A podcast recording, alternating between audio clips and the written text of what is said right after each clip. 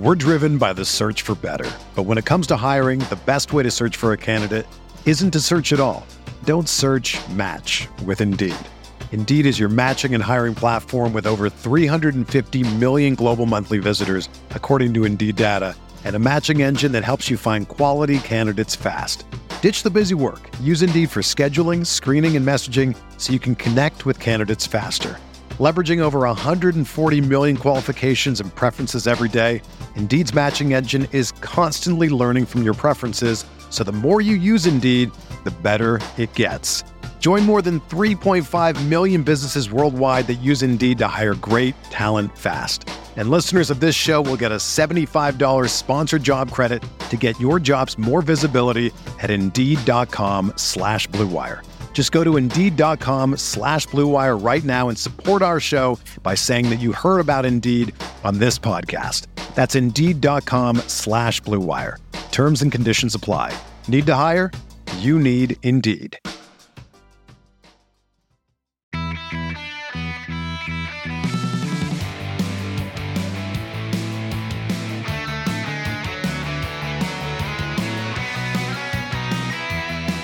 Episode 473 of the Barcelona podcast, brought to you by the Blue Wire Podcast Network. I'm Dan Hilton, and I have the pleasure of being rejoined, as in the same guest for multiple shows, by Ines Braga Sampaio from Renaissance, because the only thing better than previewing a Champions League final is talking about a Barca victory in a Champions League final. But more importantly than the game, of course, Ines, how are you doing today? Hey there, I'm doing fine, thank you. It's uh, I've got a day off, so that's always good, and I'm in the company of my three dogs, so that's been better. thank you. Yeah, great, greatly, greatly appreciated by the puppies and by the dogs, and just by the by the calm that comes after a Champions League final has been put to rest. So let's talk about that one: a three-two comeback, historic comeback victory for the Barca Femení, and diving right into games, diving right into the game, I should say stylistically and talking about kind of the boring part first with the tactics, you were very, very right on your assumptions on your guest, Ines, that Wolfsburg were a lot more dangerous than I think a lot of experts and myself included kind of anticipated going to that match. And more so that those contrasting styles were on full display over the course of those 90 minutes. Thank you for the uh, for those words. All, but also like talking against me now. I expected because I think this final uh, was very much about what Barcelona didn't do in in the first half, and then what they did in the uh, in the second half. And of course, when you don't do some things, some very important things, then you then yeah, you you you're opening space for very dangerous players that Wolfsburg have to you know to do their thing. Um, and I think in the first half, a key player and and now I'm like complimenting Wolfsburg, a key player was Lena Oberdorf. She's one of the best players in the world, and I think you know she was key to really keeping the Barcelona midfield under control. And then I did not expect Mariona to be the false nine, and I think that actually hindered Barcelona's game a bit because she didn't mm. have as much uh, freedom to to to roam around. And I think the uh, the the Wolfsburg team was very ready for whatever Barcelona would do, and they were always on Mariona because they under they realize that she is. Uh, we talked about that. She is the disruptor of Barcelona team, so they were always, always on her. And I think Lena Oberdorf was key in that, as well as controlling Aitana. But then in the second half, um, Barcelona, you know, there was a a small adjustment, especially you know with Mariona being moved to the wing more and Salma Paralluelo being on the center. And I think that really helped because Mariona had more space. She wasn't as encumbered, yeah, uh, encumbered, and um, and Aitana, and then Aitana was key as well because you know she she kept driving Lena Oberdorf away from where the ball was and especially away from Mariona which allowed Barcelona to, you know, to move the, the ball more freely, to make better decisions. Because I think in the first half, their decision making and, and the execution execution as well, they were very, very off. Lots of rash decisions, lots of uh, misplaced passes, lots of misplaced shots as well.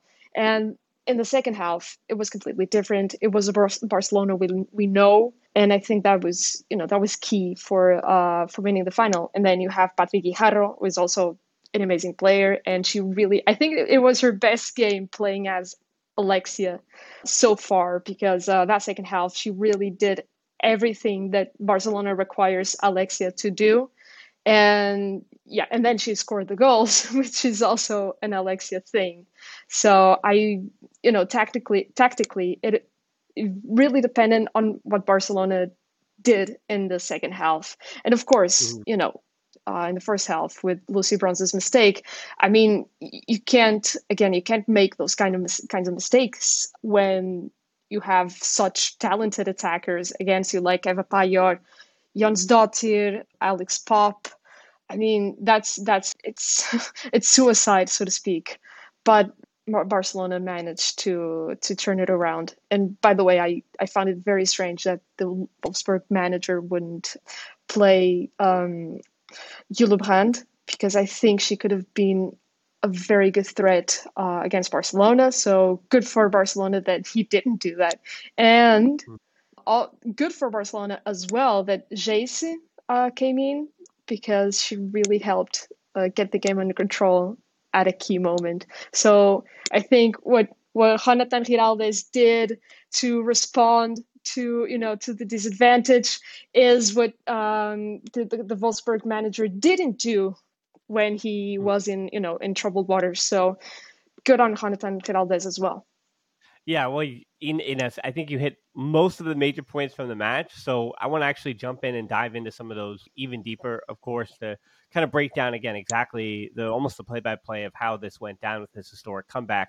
So first and foremost, the point you made about the first half, the numbers also bear fruit to that. The XG for Barca in that first half was over 2.7, while Wolfsburg was at like a 0.3, judging by the shots that they had, 15 to three, and then you know, you look through Barcelona's campaign, and it was a very similar thing to Roma, where Barcelona had a ton of goals. The difference was Roma didn't didn't score the goals that that Wolfsburg did, and people did say in that in previewing that match that there was a recipe to beat Barcelona, and there always is a recipe to beat the idea of Barcelona, right? Mm. And and, and any we're now team in the world.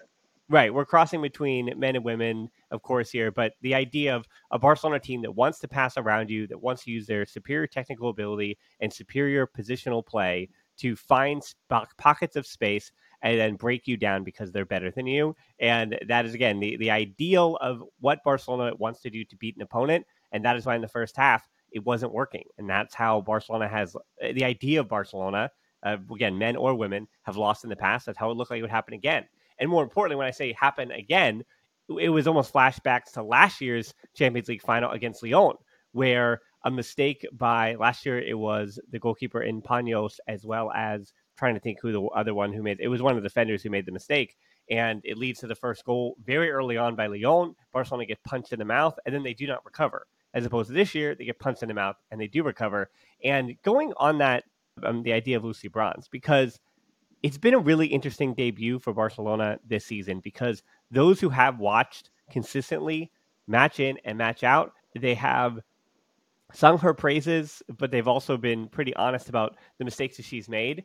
Do you feel like this is just about Lucy Bronze? Do you feel like those who are putting her on the Champions League team of the season, or again, especially English speaking media, who it seemed like ESPN FC, and I, I say them by name, but basically brands that are trying to reach a global or English speaking audience really put her on a pedestal about, I mean, for, for being part of, of history making English national team sides, for having previously won with Lyon, and kind of almost completing her legacy a bit by winning with Barcelona as well and putting her on that pedestal do you think it's fair, or do you think it is just an inflation of the English media to say that Lucy Bronze was as important, as significant to Barcelona as it seems like she is when the dust settled? Because again, you're contrasting that with many of those who've watched her all season long and saying that you know the mistakes that she made in the final were not necessarily completely uncharacteristic, but she wasn't as good as everyone says that she was. So, I mean, where do you stand on Lucy Bronze's first year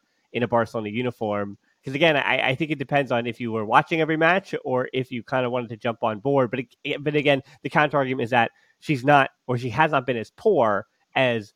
I mean, certainly, of course, she has not been poor as the final showed her to be, but she's been I, mean, not as impenetrable as some are, are, are saying that she has been. I think uh, two things can be true. Um, Lucy Bronze has a legacy that no one can ever deny. You know, she's making history. I think she's one of the uh, great right backs in the game, but she's also getting older and you know some of those mistakes you could see that she was uh, for example struggling speed wise you know against uh, wolfsburg's uh, very fast attackers and that has happened in the league as well you know you lose some qualities as you age and may and uh, i like I, I do think she's one of one of the greats as a right back in the women's game. But you also have to take into account that you know the game is growing, it's developing, and young younger players are getting better and better. And that is not to say that the i mean pop is uh, you know unmatchable.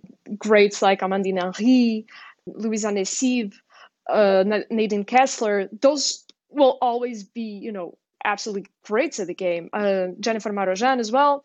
But also you know especially defensively the game is developing and maybe some fragilities that some players have or have always had are starting to show a little bit more. And also again players age so you lose some qualities or some or you can't make up for you know some of your flaws as well as you could uh, before.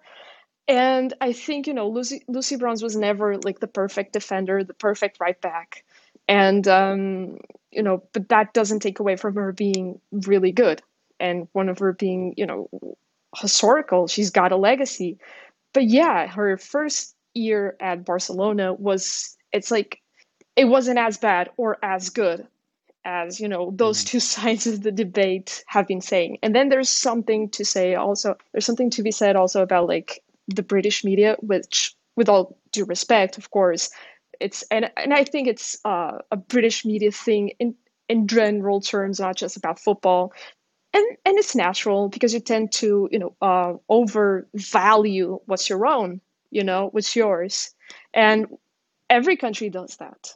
If a, a french player for, played for barcelona you know they would they would be valuing that player even more than everyone else would be valuing them and i think that's perfectly natural because you tend to value what's yours that said no, she has not been that good in my opinion in her first year. But she's also like she's she's world class, of course. So she hasn't been as bad as you know those first few minutes of the of the the Champions League final made her out to be. But yeah, I, I, think she also hasn't been completely fit. I think has been a major yeah, part of that too. Definitely. I mean, her, she clearly didn't look one hundred percent, and I think in a perfect world, I mean, Marta Torrejón, remember, is also a captain, and I, I think part of her not starting Marta was probably part of her say as well. Like she trusted Lucy Bronze in a big match, in an important match in that situation. Yeah, of course, again, the coaching staff as well. But certainly if they felt like she wasn't 100% to go, they wouldn't have started her because she did have moments too. Like yeah. she did have few moments. It was the goal, three minutes in. Of course, Pajor grabs it. And then it was also a pretty powerful, pretty terrific shot as well. Paños had nothing to do. And then the 69th minute was the other Bronze moment where Bronze loses it, uh, dispossessed again, and Wolfsburg broke out four on three, and Pajor went with the shot. 69th minute. But she also had like she also had like one moment where she put uh, Sal- Salma Paralluelo alone in front of goal. So you know she had it, yeah. it had up, ups and downs. But I also think that like Lucy Bronze coming to Barcelona it was always going to be a short, medium term thing because I think the real real target for Barcelona is the one that is probably coming this year, uh, and that's Ona Batlle. So I think it was always like to to to um, fill up this void until uh, Ona Batlle came. So I think that's what's yeah, going to happen. yeah, and for those for those who are unaware uh, around women's football, that is a Manchester United player, yes, but also a a Spanish national or a Spanish international regular, and a player that not to say is returning home, but in a sense is returning home. Yeah, to, and she started Spain. she started off in Barcelona as well. So. Right. Yeah, I think that's that was always the main goal to get on, Ona Batlle, and then you know while until she came, Lucy Bronze is a, a world class, you know, fit for that. So I think we, we always have to put things in perspective. And again, it, she wasn't as bad as the final made her out to to be, and she isn't as good as maybe you know she's has you know for being heralded as the very best uh, right back uh, in Europe yeah. right now because I, I don't think she is even though I do think she's great. We're driven by the search for better. But when it comes to hiring, the best way to search for a candidate isn't to search at all. Don't search match with Indeed. Indeed is your matching and hiring platform with over 350 million global monthly visitors, according to Indeed data, and a matching engine that helps you find quality candidates fast. Ditch the busy work. Use Indeed for scheduling, screening, and messaging so you can connect with candidates faster. Leveraging over 140 million qualifications and preferences every day, Indeed's matching engine is constantly learning from your preferences, so the more you use Indeed, the better it gets. Join more than 3.5 million businesses worldwide that use Indeed to hire great talent fast. And listeners of this show will get a $75 sponsored job credit to get your jobs more visibility at Indeed.com slash BlueWire. Just go to Indeed.com slash BlueWire right now and support our show by saying that you heard about Indeed on this podcast. That's Indeed.com slash BlueWire. Terms and conditions apply. Need to hire? You need Indeed. When you think of great duos, who do you think of? Jordan and Pippen or LeBron and Dwyane Wade. I mean, I talk about basketball a lot here on this podcast, but for the Barcelona version, there's Piqué and Puyol or Piqué and Mascherano, or the easy example of Xavi and Iniesta. And as you can hear from my voice, the perfect teammates aren't just professional athletes. It's cold season. I guess the flu and cold medicine, perfect teammates as well. But in this case, when it comes to growing your business, that's you and Shopify. Shopify is a global commerce platform that helps you sell at every stage of your business. Shopify helps you turn browsers into buyers with the internet's best converting checkout up to 36% better compared to other leading commerce platforms. To be honest, I've been doing this show long enough, and as I mentioned, it's cold and flu season. You hear it in my voice, especially during the holiday season. So, whenever it comes to this business, anything that I can set up and kind of have working in the background that I know and can trust is just plugging along without my attention.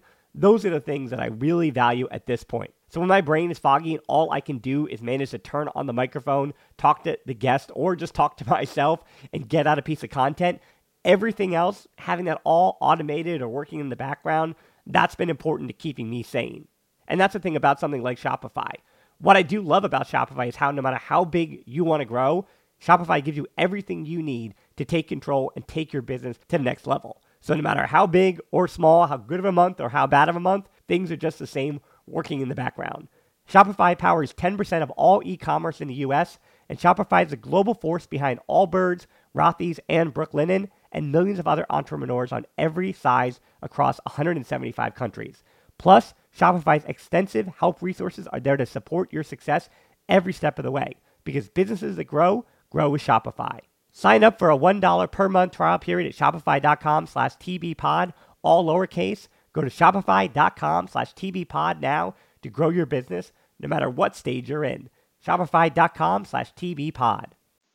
Well, yeah, so let's go through to that second half now. Again, credit and a lot of credit is going to be given rightly to Patri because Patri, very much like Alexia, very much like Aitana, the Barcelona homegrowns, if there is one thing that you can say about them, it is that they play best when the lights are brightest and they show up. Aitana last year, two years ago in the final to help Barcelona win the Champions League last time, and then Patri this time with the two goals, with those late runs especially. The the third woman runs were essential in that second half in the game. There were some of them in the first half, but as you mentioned, once Mariona was switched to be a bit wider, Paralluelo, who is not a natural for uh, number nine, if you will, comes into that space and occupies, yeah, again, occupies that space a bit better to take the attention of that back line so that Pacioretty can make those runs coming in from the midfield, which is how those two goals are scored. The first goal was also scored because, as, as I kind of mentioned, Caroline Graham Hansen, while she didn't have the game that I thought she might have, Caroline Graham Hansen getting by three players is how the first goal happens. Like, let's not, I'm not disparaging Pacioretty being in the right place at the right time. She still had to finish it, she still had to get it right, but CGH put it on a platter for having got by three. And that was kind of her moment, though. That was kind of Caroline Graham Hansen's moment because other than that, I mean, the one thing that that being Wolfsburg also did was putting Jonsdottir on the side that they did to start the match and then kind of recognize that a mistake was made because Jonsdottir against Rolfo on the right was a bit surprising. I mean, you, you kind of get it because you don't want to have her on. Uh, I mean, I, I'm wondering why they wouldn't have wanted her on her a more comfortable left side to start, b to have her against Lucy Bronze. Like, I mean, I think the only argument is that while Jonsdottir didn't have the impact on the game that you would have expected, that's because Popp playing kind of off of Pajor instead from that left and center part where I mean, you want to get the best out of those two, which is how they did. They got up to nothing. So either I guess they were willing to sacrifice Jonsdottir, who I found to be really essential to what they wanted to do. But I also think Rolfo to put her up against Rolfo was dangerous for her because once she kind of not say tired, but that's what Barcelona is when they have the ball is that they turn. I'm going to use the word, the first word here, and I'll keep using throughout the rest of the show now. Inevitable that once Barcelona continued to have the ball in that second half and those legs for Wolfsburg got a bit tired, as you mentioned, they waited way too long to make any pivotal subs. It wasn't until after the 79th minute when Mariona and CGH came off for Pina and Crnogorčević, when legs came on for Barcelona, Wolfsburg still hadn't blinked and still did not put on players after, again, they spent 79 minutes of that time chasing the ball. And again, I think that Jonsdottir, maybe she should have switched sidelines a bit quicker for Popp, uh, maybe earlier in the second half when Barcelona scored those two goals. But I, those are just like little things that I, I wonder if they could have done differently. I think uh, with Jonsdottir on the right, I think the decision was more uh, defensive than offensive in terms of, mm. you know, because I think it was meant to keep Rolfo under control. And they managed that because truth is, Rolfo was basically non-existent in the first half as were some of the barcelona players i'm not targeting her specifically but you know it was okay here's like the one player in the world who's faster than you because Jonsdottir is faster than Rolfo, who is so fast herself. So they, yeah. they were like, okay, we're trying to, you know, hamper uh, uh, speed and her like her going forward and they managed that because Rolfo was very discreet in the first half but also while doing that they also because you know it's it's always you know you make one decision and it's it's it's never like it's uh, we call it in portuguese like a blanket with holes kind mm. of which which means that you know or like a short blanket because if you pull on one side another side is gonna you know is gonna be uh, uncovered and that's what happens with football like you take risks in in one way and then in some other part of the field you're going to pay the consequences of those risks because you can you can never like have 100% of the field covered and you know you can't be 100% effective. No team is 100% effective. And i think you know placing Jonsdottir on the right uh, helped control have uh, Fridolina under control but also really diminished her ability, uh, Jonsdottir's ability to, you know, to to to make a difference, which she usually does, and really diminished their firepower. Of course, when you have fire and pop on the other side, it's like okay, but you have those too. But still, you know, I think she could have done more na- damage definitely on on the left, and she could have explored Lucy Bronze, but also like when you have uh, Pajor on the left, you can also explore uh, Lucy Bronze's, uh, you know, uh, shortcomings, so to speak. Mm-hmm. So, but yeah, I think it was very much um, a, a matter of let's not let them do this instead of let's do what what we yeah, usually do.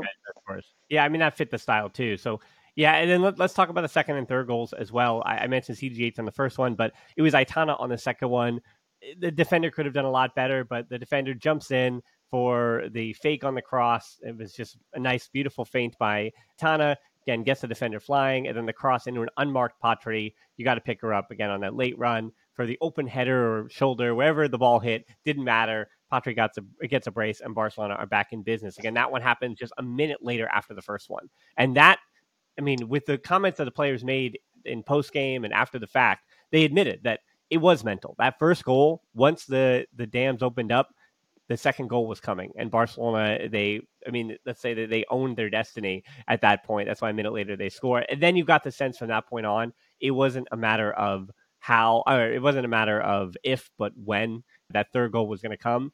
But i think the the third goal credit to to, to, to the manager credit to Gralsdans for the choices he made as well. You mentioned the sub that changed that game, and people will remember Alexia Putellas coming on the 89th minute along with Engen to close out that game. They were brought on. Now everyone thought it was just symbolic to bring Alexia on, but then she had to defend for seven minutes. she had she still had work to do, so it's not like she did nothing in the game. But the one that changed everything, that substitute, was Geyse coming on for Paralluelo because seconds after that sub happened, seconds after it, Wolfsburg can't clear their lines and Barca get the go ahead goal because the minute Geyse came on, she came on, shot out of a cannon, and Wolfsburg were not prepared, as I mentioned, with those tired legs to defend her speed and the intensity at which she entered that game. And A, that's a credit to the player herself for being prepared to come into the match with that level of intensity. We saw actually yesterday, I while I will not be covering it with a guest, I'll have the five headlines uh, for Celta de Vigo after this audio. If you're listening to the audio version of this, if you're on the video, just check out the video that I already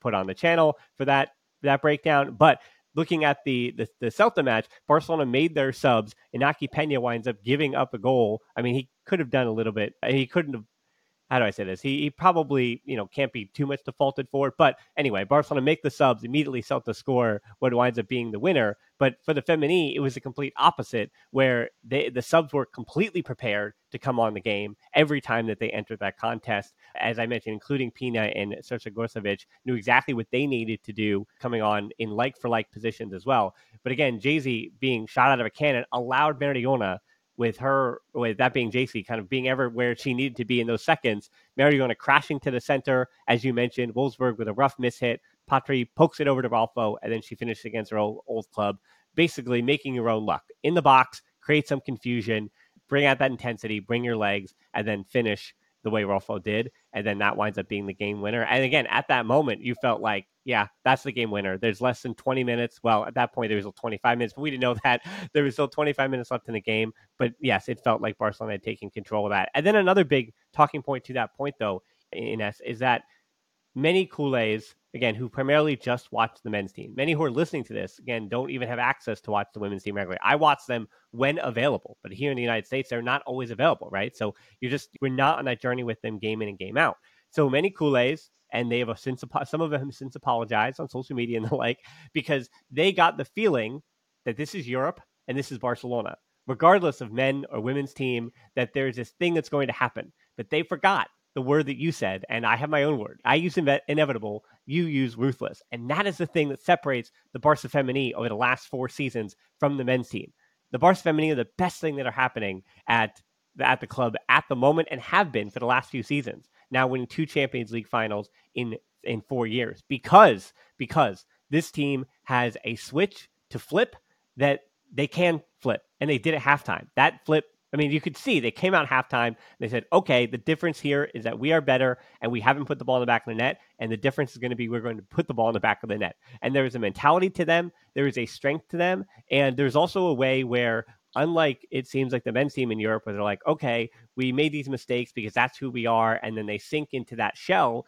And uh, the, the Femení were different because CGH said it after the fact, too, that they did have those fears. They did see Lyon in their mind's eye. They did think about last year's Champions League final and they went, oh no, is that happening again? But instead of wilting, instead of letting it happen again, they did the complete opposite. And they seized that game and they won that game. They took that game from Wolfsburg, who were up to nothing, and they decided to win that game as opposed to Wolfsburg even allowing them to come back. Because again, I think no, I'm not disparaging again the first Wolfsburg goal, but uh, I mean, if Lucy Bronze doesn't make that mistake three minutes in, I think Barcelona even get the first goal in the first half. They were the better team the entire game and they earned it Definitely. and they took it. And that is the difference between the Barca Femení and the Barca men. And again, for those who apologize on social media, credit to you for getting it wrong because again, they are ruthless and they are inevitable and they are all those words that mentally uh, again, I yeah. think the men's team of Barcelona could take a page. And I think, and I think it helped them. This may may seem also almost like uh, antithetical, but the, the truth is, I, I think living the experience, having lived the experience of last year's final, with everything that happened, I think it did help them mentally for this final. And I think this final will make them even stronger uh, mentally. And like I said, yeah, they're ruthless. It feels like it's inevitable. A touch of Thanos here, but um, maybe like. And let me sing uh, because you said uh, you talked about CGH, and I haven't sung her praises enough because she I think she's a, a key part of that uh, ruthlessness because you know the way she she keeps trying and yeah it wasn't her best first half. And Bar- uh, Wolfsburg had, you know, they they did their homework clearly. They didn't give her a lot of space, but the way she goes and goes and again and again and again and again, you know, and, and she goes like the hundredth time, she does it with as much uh, momentum and as much, you know, impetuousness as the first time. Because for her, it's like rinse and repeat. And it's well yeah it's that ruthlessness that you know feeling of okay no no no i'm gonna get it whether it be the the, the first time i try it or the 20th or the 100th and it really that kind of thing really inspires like the a whole team i think. And i think it's she's one of the faces of this team also because you know she she she really like embodies that spirit. And such like her it's uh, Aitana for example who was key to you know unlocking Barcelona in the second half. And uh, Mariona again who like we were talking about her last time uh, and I think it was after the, the, the program that I uh, we were saying like she's not the fastest. She's not the most skilled. She's she's not the strongest even though she's she's fast she's skilled she's strong. But I think there's one thing that no one else in the world can do like her, which is disrupting the game, going against the game plan in a way that is planned, and creating those pockets of, pockets of space, creating those advantages. And she was able to do that in the in the second half. And going back to Caroline Graham Hansen, I just want to say this: uh, I think she's in, in a very like special, unique tier in the women's game, and even in the men's game. Which like talking about the women's game, I, I only see one player in the world that is like her, and that's Marilee, uh, Mallory. I'd switch the letters. Mallory Swanson uh, from the United States. Lauren James of Chelsea is also very much like that, but she's still a, a, like a step below. But those two players can change a game in an instant, which is what Caroline Graham Hansen did with their skill and their speed and their uh you know their their like lack of well, but they're gal, so to speak, you know, because they have that gal, they have that like healthy hubris, you know, of, of mm-hmm. knowing that they can do this and they, they they can change a game from one moment to the other. And those two players are unique in the world in the women's game. And I also like in terms of style, I'm not talking in terms of like I don't like uh comparing, you know, but in terms of who those players are, I only see like two or three players in the men's game that are exa- exactly like that. And I can yeah. say it's like it's Rafael Leão, AC Milan, uh, mm-hmm. uh, Kylian Mbappe, PSG, like those kinds of players. You know, you know they have the pace, the uh, the skill to suddenly make a run, and the whole defense is upended, and someone or they or someone else scores, and the game is won. And that is Caroline Graham Hansen, yeah. in my opinion. Well, I would say as far as individual awards go, I mean, because the the Women's World Cup is this summer, it's going to be very difficult to get a Ballon d'Or winner from Barcelona because of the World Cup taking center stage. Of course, I think the best player in that tournament is likely going to win the Ballon d'Or. And in the and I would say if Norway though, here's what I'll say: if Norway, led by Caroline Graham Hansen, winds up getting to let's say the semifinal and is the leading goal scorer in that World Cup, even if they don't win it, let's say there are just two teams without a a figurehead, if you will, to to get to the final or to win the World Cup. If, if again, if Norway makes some kind of magical run and gets to maybe even the quarterfinal, and she had had eight goals or something and wins the, the Golden Boot, then obviously I think if you're Barcelona, especially, you want to start that PR machine now for Caroline Graham Hansen as your, we'll say, Ballon d'Or nominee. Yeah, right? I would I think... really like to see her get due recognition because in the lot, like I don't put too much stock in awards, but the the truth is they matter. They matter to players especially, and we've seen last few years she's been like incomprehensibly snubbed for all those awards. Like she wasn't in yeah. the best 25 for the Ballon d'Or, Ballon d'Or this year, like uh, for 2022, which is yeah. it's outraging. It's like, do you watch women's football? Do you? Yeah. Because it's like this is when 25 players in the world. It's one of I'll the. I'll correct you that I don't think they watch women's football in Spain because it's very difficult to watch women's football in Spain because a lot of those stadiums are not up to snuff. A lot of those broadcasts are not up to snuff. And I think people do hold it against Barcelona for winning too much in the league. It's like why would you why would you watch a foregone conclusion if you could watch the WSL with Yeah, I mean I get it, but like this is one of, this is not one of the no, she is not one of the 25 best players in the world. She's one of the best one of the 10 best. Yeah, one of the, five, one five, of the 10, 5 yeah. best. She is yeah. like Right. It's and she is incomparable because there is no one like her. There is only one player like her in the whole world. That's Mallory Swanson. And I mean in terms of style and what, she, but how she can impact a game because those two players and like Sophia Smith as well, Trinity Trinity Rodman, and you have so many players that can impact the game. Of course, Viviana Miedema. You have uh, Kadidiatou Diani, Marie Antoinette Katoto, yes, and you have like uh, from Lyon, Catarina Macario you have so many, so many, so many talented players, of course, but like that specific style, that specific way in which they impact the game. CGH and Swanson, again, those two players are unique and they're, yeah, they're yeah. definitely, most definitely, every single season amongst the the uh, top 10 players in the whole world. So it's, I, I really don't get the, uh, you know, how they can snub uh, yeah. CGH from those awards because it's just you don't watch it clearly because otherwise she would she would be a mainstay. As a, and a programming note for Mallory Swanson, for those who've been following women's football in the U.S. for a few years now, don't be confused. Mallory Swanson, formerly Mallory Pugh. So if you're wondering, Mallory Pugh didn't get hurt or go anywhere. Well, Mallory Swanson did get hurt, and as did Carolina. Like they, they have been some major injuries too on the U.S. women's side. Um, again, World Cup is going to have a big deal. Again, if the, the the the U.S. women wind up winning, then you're going to look at names like like that to potentially win yeah, the Smith, Again, Rodman, individual work, Smith, yeah, individual work on everything. Yeah, Sophia Smith as well. Just I mean, there, there is no there is no containing her for 90 minutes, certainly. So, two more questions before we go. Yeah. We mentioned about Barcelona, and I, I do want to use the word dynasty here because now it's two in in four years, and it certainly could be if they win next year, that'll be that'll be three in five years, which, or three and four years, I should say.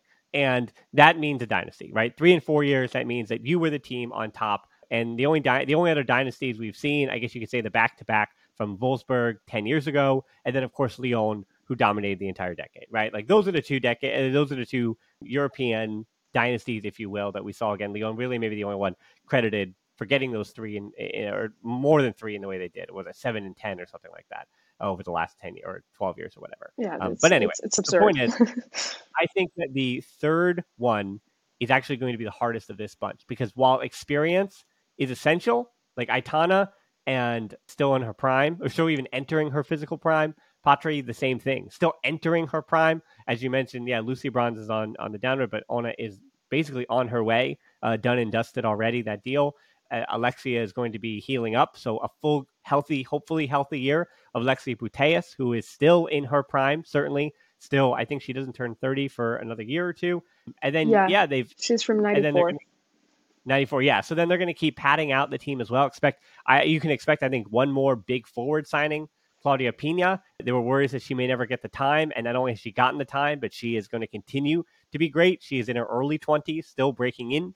it is scary the idea that Claudia Pina is just breaking in because another player we don't really need to go completely off on because she just played a sub role. But again, a player that got hurt. But as far as that ruthless mentality that that you want from your Barca Feminine players, Claudia Pina might be the most ruthless forward in terms of just we already put their face in the mud, but we got to keep just oh, putting that just keep pushing, pushing, pushing down. And that's how Claudia Pina is. That's her personality. She just wants more goals. That's what she wants. That's what she comes on the field to do. That's what she wants. And she is still getting young. So the point is, while the Femení, I think they're they're certainly uh, their their their roster's not going to get any worse. Their squad's not going to get worse. But my argument for what makes it more difficult is kind of what we saw all season in the women's game in Europe. Is that Wolfsburg, Bayern Munich, Chelsea, Man City, Manchester United, Arsenal, they're Real Madrid, they're PSG, um, Lyon. There are now, I mean, to my count, nine. You can even add one or two more if you want. I mean, Roma had their moment, certainly, but I, I think they're definitely, certainly a tier down.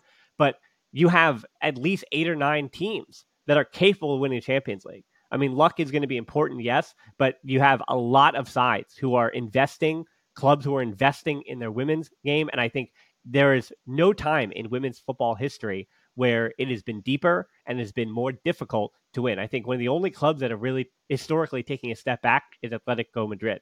And I would hope that they reinvest again. And I would hope that it becomes a three horse race. Well, you could argue that it's still just Barca Femení, but Real Madrid is catching up. Like mm-hmm. in the league table, Real Madrid did not lose very much. And while Barca Femení were inevitable, if not for them, then Real Madrid would have blown out the competition in the Spanish league. So, I mean, there's Real Madrid, but you hope that Atletico Madrid reinvests in that that part of their club and and tries to push forward again. But yeah, I mean, that's that's Spanish football. But overall in Europe, it has never been deeper and has never been more difficult to win the Champions League.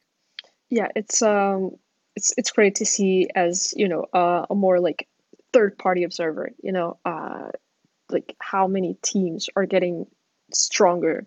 Uh, Lyon have always, of course, been the strongest. We can say we can still say Lyon are the best team of all time, at, at least right now. For now, oh, yeah. they are the best team of all time. Period. Uh, but like seeing Bayern Munich getting stronger, uh, they won the league again. Uh, seeing Arsenal getting stronger, what they did against Wolfsburg was amazing. Chelsea Chelsea have some issues because they have such a strong squad, but you know it's not always. Uh, it's like I don't want to say this, but I think it's not always like led in the best way possible, in my opinion. Manchester United also getting stronger. Well, you said all the names basically, so it's beautiful to see, to be honest. And I think that is that is going to make it more and more difficult for Barcelona to win the Champions League in future years. And I hope it gets more difficult because it means that women's football is growing ever stronger. Um, but yeah, Barcelona, like it's not mutually ex- exclusive. Barcelona are the strongest team in the world right now, and it's also going to continue being very, very difficult to beat Barcelona, especially you know in two games and Barcelona are also getting stronger because you might you mentioned all those names and also Bruna Vilamala, who was who had a really tough injury because she you know before that injury she was scoring goals left and right with so little game time. So you know Barcelona are building because you you, you they're putting down the building blocks for for a bright future. You have Salma Paralluelo, who is like uh, 19, if I'm not mistaken. You have Vicky yeah. Lopez, who is uh, 16. Crazy talents. And yeah, we so didn't like, see her, but she had just come off a U was it U seventeen? U seventeen, yeah. Uh, the U seventeen, where she was easily Spain's best player. They wind up losing in the final, but she was arguably the player of the tournament. And yeah, Vicky Lopez is a star in the making. She I mean, is, this is, is when you're talking about again the men's side of things, you are talking about Gavi here. Like there is a fair comparison between Gavi and Vic, uh, Vicky Lopez because the, these are prodigies at 16 years yeah. old. They are they're ones that are they're showed up and you're like, oh, this kid is ready to go from the minute she laces up her boots. And yeah, Vicky Lopez is a future star who is not going to go anywhere. If anything, again, no no respect to her, but if I'm Vicky Lopez plays a little farther forward, but if I'm Engen, I'm like, oh no, like once Keira Walsh showed up, uh, and, if, I'm Engen, I'm like, where are my minutes going to be as Vicky Lopez earns more minutes? Because again, Patri allows you to play whatever formation you want, whoever you want to get on the field. Patri can be one of those midfield trios, and then you can get whatever formation, whatever grouping you want. Because Aitana is going to go where she goes. Alexia, whether she plays as you said as a false nine or as an attacking midfielder, wherever you need her as one of those front two. But then you have Keira Walsh, and you have other players that can also play in that more defensive role. Because again, if you want to play Vicky Lopez, you can play Vicky Lopez and then have Walsh and Patri protecting her. So there are iterations that you can throw. And then again, poor Engen, you're gonna just she's gonna see her minutes dry up. But and then speaking of Vicky Lopez, um, over the summer, this is kind of the last thing to kind of bother you about. It is a real shame that going off of Alexia and Aitana and Patri and their moment, Mapi Leon, as I mentioned too, Paños, that the Spanish national team at the World Cup is going to be really disappointing for Barca fans heading into this because we will not see. Patri said it today that she will not be the World Cup unless something drastically changes. So, can you just, for those who have not been following it, break down that conflict and then where we currently stand with that conflict? Because again, Spain is not going to look like the way that any Barcelona fan would want it to look for the World Cup. Yeah, so like there's uh, this group, uh, which the Spanish call Las Quince, uh, so the 15, um, which is like a bunch of Barca players, along with some players from other teams like Atletico Madrid, uh, Real Sociedad. Uh, so like, who were like, okay, the conditions that we have right now in the national team are not enough. Uh, we don't think like we think that we are not being valued enough, or like we are not getting enough conditions for our value for what we know we are worth because we want to win trophies and we haven't win, won any trophy at all because these are the problems and they listed the problems to you know to to the federation. And you know uh, among some rumors they say they never required you know uh, the jorge vilda who is the uh, spain national team manager they said they never required uh, that he leave they just said that some things need to change so they were like yeah some things need to change otherwise we are not playing for the national team again and the Spanish Federation was like, "Well, we do not, uh, you know, uh, negotiate uh, when, you know, with ultimatums. So yeah, bye bye."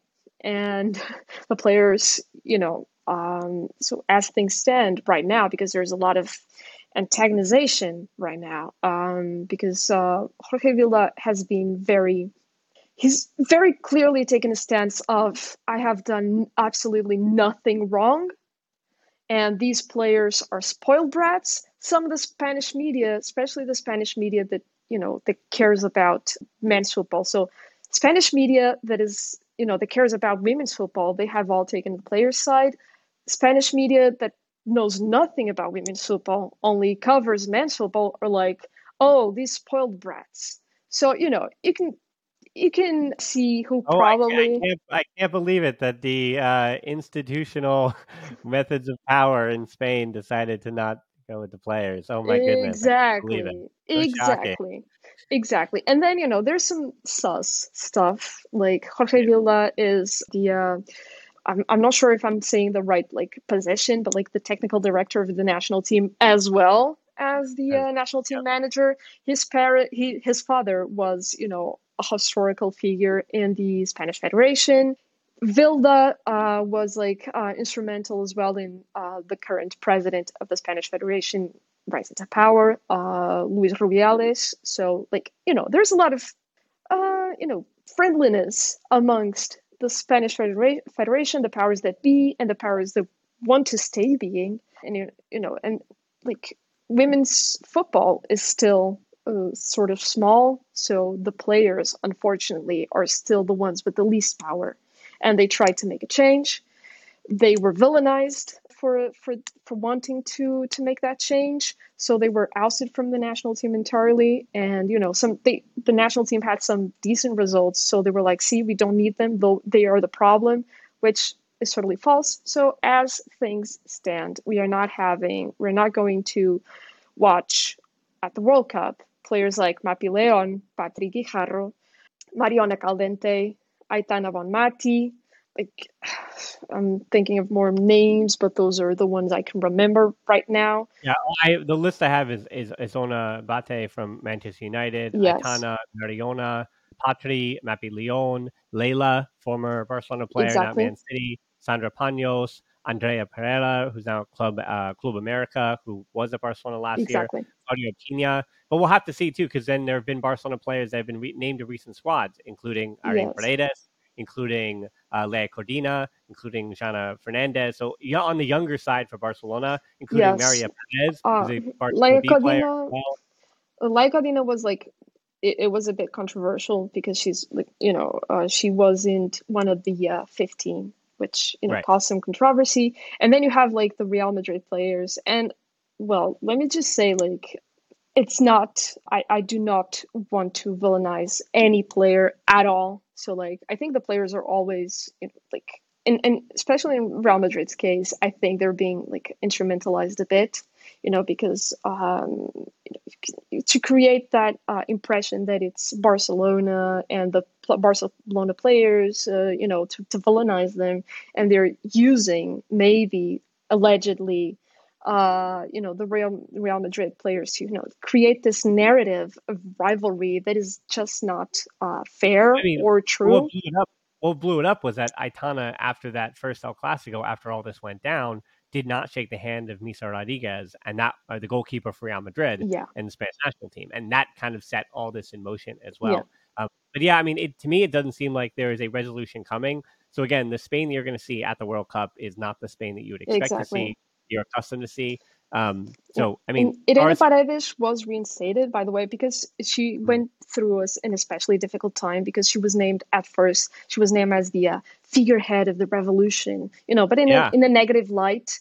And then she was actually reinstated, which created even more like you know. I think it was a, a way uh, uh, and this is my personal interpretation, because I think she was so uh, uh villainized, uh, like so, so, vilified these those like first few months for being you know the leader of the revolution that you know i think she tried to like sort of protect herself. And i think she did it with sort of the blessing of those other players because you know to, to protect her to protect her image to protect you know because she was crying at some point in a press conference about that.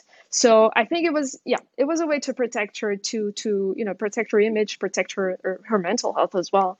And I think she had like not she, that she needed because I, I'm not in there, but it feels like she had the blessing of the other players, you know, to be like, no, no, no, just take care of yourself, protect yourself, be there, shut up some people who said you were you were like you know the uh, the head of this, and yeah, but she was reinstated, but a lot of, a lot of other players are not, and they've actually like uh, vilified Mariona, for example, who is a very like.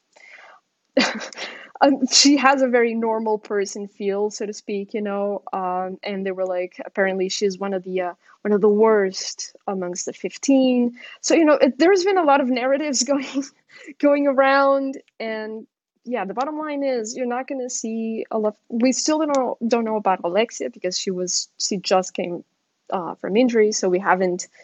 Yeah, she hasn't ha- even had an opportunity to be called up, so we don't know. But yeah, you're not going to see a Barcelona ish Spain at the World Cup. You're going to see a lot of youngsters who are very, very good, by the way. And let's not, uh, you know, take the take this out on the players who are going because I think that would be very unfair uh, you know, players. It's like it's a any player's dream to to play the World Cup. So it's like I can't blame anyone anyone for for you know for for chasing that dream. I think it's just again it's like you said it seems institutions the institutions being unfair to the players treating them uh, like garbage and then you know uh, when the players try to do something about it they try to create this nav- narrative that vilifies those players and then you know tries to like create this rivalry between uh, players and between clubs. It actually isn't it's not like that. So a lot of players are maybe being instrumentalized to you know to, to benefit that narrative. And it's it's a pity because you know you always want to see the best players at the greatest stages. And um, it's just it's sad honestly because uh, who can blame anyone for fighting for their rights? You know, we right. all we all can sympathize with that. I think. Yeah, and so again, the World Cup is what's up next for a few of the Barca Femení players. I think more than anything else, again, you want health because again, the club season, not to say for, I mean, what is the case usually for international football? The club season, I hope, is just as important or more important than the World Cup for a lot of these feminine players. So hopefully they stay healthy. There's been way too many injuries this season in the women's game. So hopefully, again, everybody, not just Barcelona players, but everybody stays healthy for the World Cup. I can hit the ground running for what is going to be an exciting next season again for the Barcelona Femení. So, Ines, I, I know that you'll be back to help us out with that here on the show. But um, for your work in the last what five days to help me out here on the show. I really, really appreciate all your it's time. It's been a pleasure. Thank you for inviting me.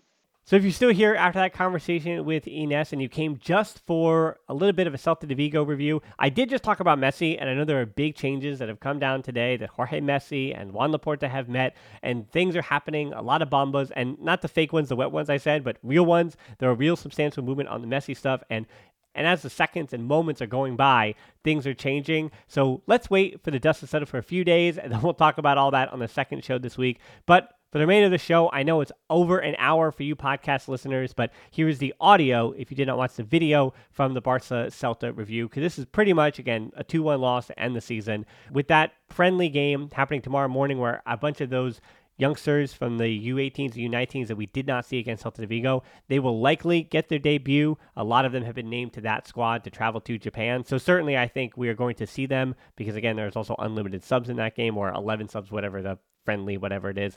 So we likely will see them in the second half of that game against uh, Andres Iniesta in his testimonial match as he heads off into his sunset. So I will likely, if I can find a feed and I can actually watch it and care about it, I'll likely have some kind of video coming out tomorrow about the Vissel Kobe friendly. So there's a lot of content this week, and the train will not stop. Again, whether or not I find just a few highlights or actually I fully watch the match, we'll have to see what I can find about that. But again, without further ado, here, because it'll be gone in a second, is that Celta Vigo review. Barcelona will be back at it on Tuesday in a friendly in Japan, which I guess I'll cover maybe begrudgingly, but La Liga is officially in the books. And while there isn't too many things to talk about, maybe we learned a thing or two, maybe we didn't. Let's find out with those five headlines from Barcelona's 2-1 loss to Celta de Vigo. Headline one is that Ter Stegen doesn't get the record. He was supposed to, with a clean sheet, become the all-time leader in the Liga clean sheets. But season stuck at 26, so tied for the all-time record. 1993-94, Paco Liaño from Deportivo La Coruña. Those two will forever be, well, at least until maybe next season when he can try to break it again. But they are now the co-holders of that record in the Liga. However, it feels like a formality, but Ter Stegen is going to win the Zamora Trophy for the first time in his career for the most clean sheets in the league, and Robert Lewandowski is going to win that Pichichi Trophy for most goals in the Liga. So congratulations to those two to get those individual awards. But focusing back on the game, the reason why Ter Stegen saw his clean sheet record thrown away with Celta's first goal. Both these teams kind of felt like they were up to it. For Barcelona, yeah, maybe they have some players fighting for spots, but as Xavi said after the game, things have pretty much already been decided who is who for next season. And now it's all about getting that business done. They still don't know who's going to be leaving and who could be on their way. There are still a lot of question marks, sure, but I think players have an idea of where they fit in the bigger Barcelona system, whether they're staying or not. For Celta, staying is the important thing here. They were fighting against relegation, of course, so Celta swarming, trying to press, trying to find their moments, but not leave themselves too exposed in this game. And I think that first goal encapsulates those ideas for Celta. They crowded the midfield, forced a young turnover, and quickly go the other way. Gabri Veiga, who we'll talk about later. He has a good finish here for his 10th league goal. First touch got him past Alonso in the tight angle shot before Christensen could reach him. And as I said, we'll get to the 21 year old in a minute because that doesn't mean that Barcelona, once the clean sheet was gone, they still had their chances though. This one didn't necessarily have to be in the books. Even by that first half whistle, Barca had their chances. They just kind of flubbed them today. They had that first almost goal. Alonso from the left. Unai Nunez fails to clear. Lewandowski miss hit on the cross, falls perfectly to Kessie but that one unfortunately was thrown out due to offside. Headline two is team needs. I think the only Barcelona thing that was kind of glaring from this match was the same thing that we've been seeing for the last few weeks since Barcelona did grab that Liga title, and it was all done and dusted numerically is that Barcelona is missing depth in their squad and they have some team needs. Ferran Torres with his first touch made you question his future. Eric Garcia, a number of times this game, especially when he was at the pivot before he moved back to center back, telling you and showing you that he is not a ball winner and he is not ultimately the answer to Barcelona's pivot woes. Certainly not. Maybe he can add depth if he's still around next season to both center back and pivot, but again, you're going to be going down your depth chart before you get to Eric Garcia. It was also kind of frustrating. I feel like players have done their homework and done their tape, and they're beginning to flop against Eric Garcia in 50-50 duels, as if they know that the referees are looking for Eric Garcia or to have some issues physically going mano a mano, and so players are trying to take advantage of that. And fortunately, this referee didn't fall for it. The sequence that summed this game up to me was the back-to-back misses, though I know it ended 2-1, but one for Carles Perez and one for Frank Kessie. Kessie gives it away. Perez pushes on the counter, and instead of playing in a teammate, he lets a poor shot fly. And then the other way, Lewandowski delivered to the back post. Kessie just missed the header. To me, that summed up the first half action where Celta, they looked like they were close to it before the goal, of course, but Barcelona looked like they were even closer. Xavi did try to throw some wrinkles in there, switching Ferran Torres and Rafinha about midway through that first half. And then for the second half, he switched them right back. Clearly, that wasn't working, but it does bring up the problem in those team needs that Barcelona have too many right wingers, and the idea that they're going to add Messi back is either right interior or right winger, and they're going to jettison Ansu Fati. Well, I think I'm getting ahead of myself here. Headline three is Celta's Jewel fights off relegation. Before I go back to Barcelona, let's head back to Celta de Vigo, because I really do think the focus here needs to be about Gabri Veiga and not necessarily so much him because the 21 year old, of course, does get the brace. Poor Iñaki Pena comes on. I don't know how much more he could have done about that goal, but certainly doesn't cover himself in glory because right when he comes on for Ter Stegen, that's when Celta de Vigo scored their second. That winds up being the game winner. He was definitely caught out by what he thought was a cross. Well, I guess it was a cross, but it goes in the back of the net. A really fortunate, fortunate hit for Gabri Veiga to get his second, and more importantly for Celta de Vigo, looking to avoid relegation with this one. I want to keep saying that, that it was more important for them than Iñaki Pena not being able to put that or put a nice save on his reel. And why I do want to talk about Gabri Veiga here, he has a 40 million euro release clause, a 21 year old attacking midfielder. He is way too expensive for Barcelona to go for that position in a need that again, they're either going to bring Messi, which has a high interior on that right side, that's who you're going to take, or that is Pedri's spot. They have Pablo Torre there as well as a backup if they not say truly need somebody, but Gabi can also play there. That seems like one spot on the field. Even looking at Alex Garrido, that seems like a position that they're going to trust from the academy or anybody else. Again, Messi would be another option there instead of 40 million euros. That's not where the positions of need certainly are in this team. Now, I think he could go to Real Madrid, yes, but I also think that might be the worst thing for his career. I don't see where Gabri Veiga would necessarily fit for Real Madrid because I don't think they're going to give him the proper run out. To me, he looks and reminds me a lot of Dani Ceballos, who had played for Real Betis before making that move to Real Madrid. And yes, he had to find himself on loan for a while. And I think for going to Real Madrid, Gabriel Veiga might have to do the same thing. Again, at 21, which is even older than Dani Ceballos when he made the move originally, signing for Real Madrid, I think he would be much more suited to go to the Premier League, where he's almost guaranteed a starting spot week in and week out and, and playing in that league than, than playing for Real Madrid. And it will be sad to see as Iago Aspas is truly on his last legs he wasn't that talismanic figure this season. They had a young, homegrown talent step into that position, had 11 goals on the season, and in helping them avoid relegation is going to have his story told in bars in Vigo for quite some time. So I would love to see him stay. He doesn't have to stay and become a legend of the club like others. Look at Iago Aspas. He tried it out. He went off and then came back home. And I would like to see Gabriel Veiga do a similar thing. Maybe not flop as bad as Iago Aspas did when he went to Liverpool, but it would be cool to see a homegrown talent stay with Celta de Vigo at least next season when he's 22 years old in his second, we'll say, breakout season. But the counter argument is that he will never be better or never be worth more to Celta de Vigo than he is at this moment. Teams are already willing to pay that 40 million euro release clause, and Celta de Vigo, especially from a Premier League team, might be able to get even a little more out of him. So do your business, Celta de Vigo, and maybe they can use that money to reinforce and keep themselves up next year with a little more depth throughout the squad. So that certainly is the counter argument for why you cash in on your homegrown talent now. Headline four is Ansu's what if. In that second half, we saw Ansu, we saw Dembele come in off the bench, trying to get some kind of result for Barcelona. We'll talk about why the young kids didn't feature in a second here, but I do think the focus is on Ansu Fati. Because when we saw Ferran Torres and Rafinha, two players that are most comfortable on the right wing, and then Dembele, who's also not even most comfortable on the right wing, but most dangerous on the right wing especially with that cross in on the goal coming on his left foot. The fact that from that right side, he can cross in with an outswinging ball with his right foot, or he can cross in from that right side with an inswinging ball on his left.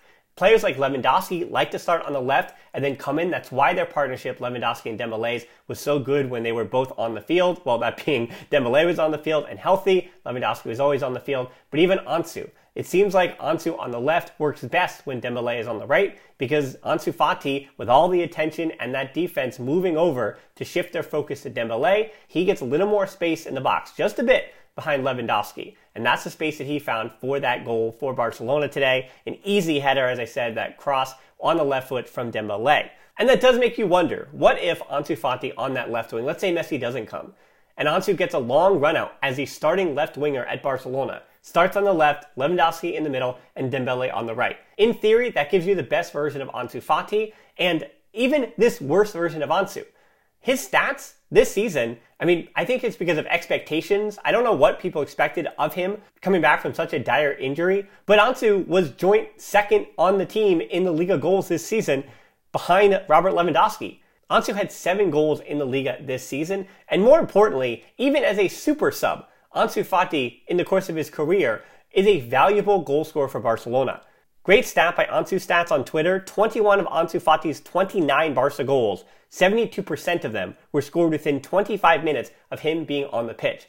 Ansu is still numerically a difference maker, even after what we all called a down year. It's just that you're playing against the expectations. So I think maybe there is an argument that he goes elsewhere, figures some things out, and then comes back. But as my fear with Ansu is, that guy is too much of a star. Even at 20 years old, he is too much of a star to leave and never return. And finally, headline five, what happens to young players thinking about Ansu and his trajectory, of course, when there are players on the bench. We saw Gabi come on the field as a sub as well. People are like, ah, oh, we want to see the other kids. We want to see the other kids. Totally understandable. But on the other side, for Celta de Vigo, if you're Carles Perez, if you're Oscar Mingueza, maybe you're whispering into those players that they saw those 17 and 18 year olds on the bench saying, hey, maybe the grass might be greener elsewhere. Just think about it in your careers. But certainly the players that were brought along by Xavi from the U19 and U18, because Barca Athletic did wind up getting a 4-2 victory over Real Madrid Castilla. So they have one more match, a return leg against them to figure out if they're going to move on to the next phase of the playoff.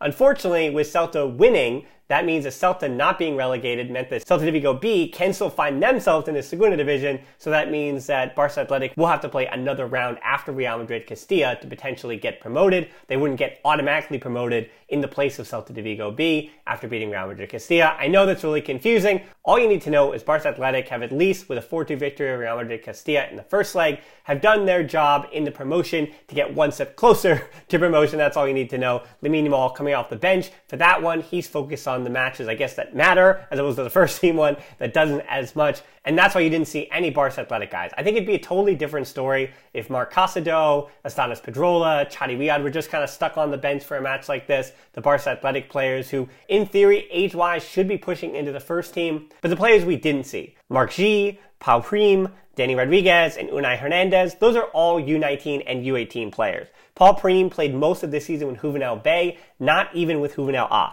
So I know people are very excited about him as the pivot of the future, but these players were brought on an away trip in the Liga with the first team just to get a lay of the land. We see this all the time. Xavi is no different. Xavi is not stunting any youth development or anything like that by not playing 17 and 18 year olds who this season, again, we're not making the jump from the U19s like Gabi did, like Ansu Fati did, like Pedri would have, or like Pedri actually did for Las Palmas. No, these are players who played all season long with U18s really generally the U18s, and then also a few appearances with the U19s. And it was also a reward for them coming back from the U17 Euros. And yeah, they didn't win the whole tournament. They crashed out in the semifinal to France. But along with Lamine Yamal, all of this group had a really promising tournament.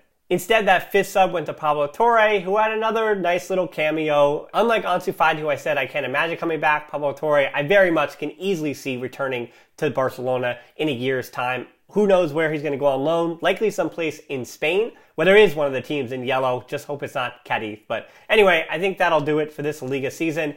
Of course, we're not done here. We've got to break down the season. I got to figure out who's the best of the best, run through all the superlatives, and I think that's going to be a number of different shows. And of course, the transfer stuff is really heating up. If you missed my Messi news video and the update on all that, check that out. That was the most recent one on the channel. And as always, until next time, Forza Barca.